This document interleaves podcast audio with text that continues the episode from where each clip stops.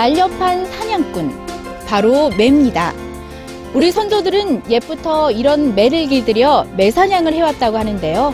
매를 사랑하는 마음 하나로 매사냥의 전통을 이어오고 있는 박용순 무형문화재를 뉴스인에서 취재했습니다.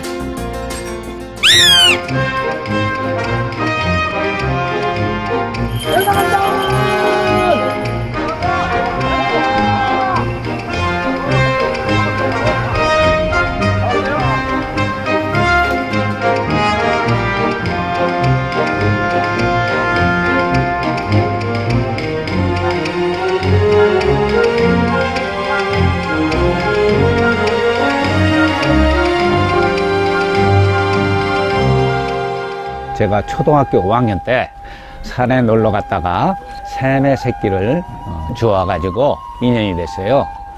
매의 그 심장을 놓을 것 같은 눈빛, 빠진 몸매, 그 다음에 호쾌한 행동, 그 모든 걸 나를 뺏었어요, 내 마음을.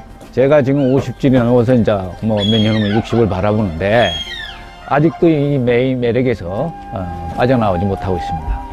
예. 매와의 교감이 굉장히 중요하다고 들었어요. 그래서 매의 마음을 얻기 위해서 굉장한 노력을 좀 하신다 그런 걸 들었는데 훌륭한 매꾼은 매를 하나의 사냥하는 도구로만 생각하지 않습니다. 하나의 생명체로 아끼고 존중합니다. 아무리 몇십 년 길을 들였다 기분 나쁘면 날아가요. 놀래거나 기분 나쁘면 떠납니다. 그만큼 예, 예민하고 그렇기 때문에 매 사냥하는 사람의 그 지극정성으로 매를 잘 돌봐야지 매가 곁을 안 떠납니다. 학자들은 선사시대부터 매사냥이 한반도에서 어, 했다고 하고요.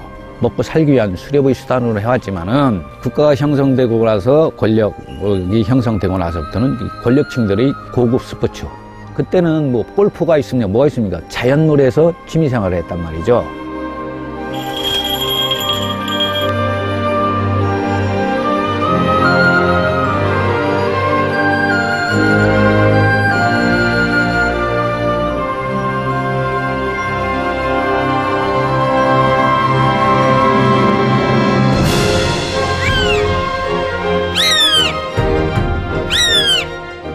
무형문화재가 되기까지 굉장한 우여곡절이 많이 있으셨다고 들었어요. 예, 참 마음고생이 많았죠. 매가 천연기념물입니다. 그래서 일반인이 이걸 만졌다든가 포획한다든지 은닉을 하면은 어, 어마어마한 그 문화재보호법에 걸립니다.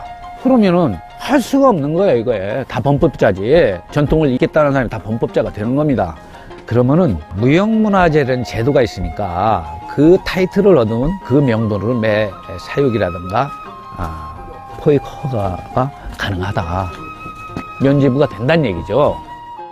내 출근할 때 차에다 매를 들고 가서 왜 밥을 주워갖고 떨어져 있으면 길들였어도 며칠 하면 야산으로 돌아가니까 이게 사무실에 놓고 점심 때 밥 주는 것도 오너가 못마땅히 생각하는 거예요. 출근하는 사람이 왜 매를 들고 오냐.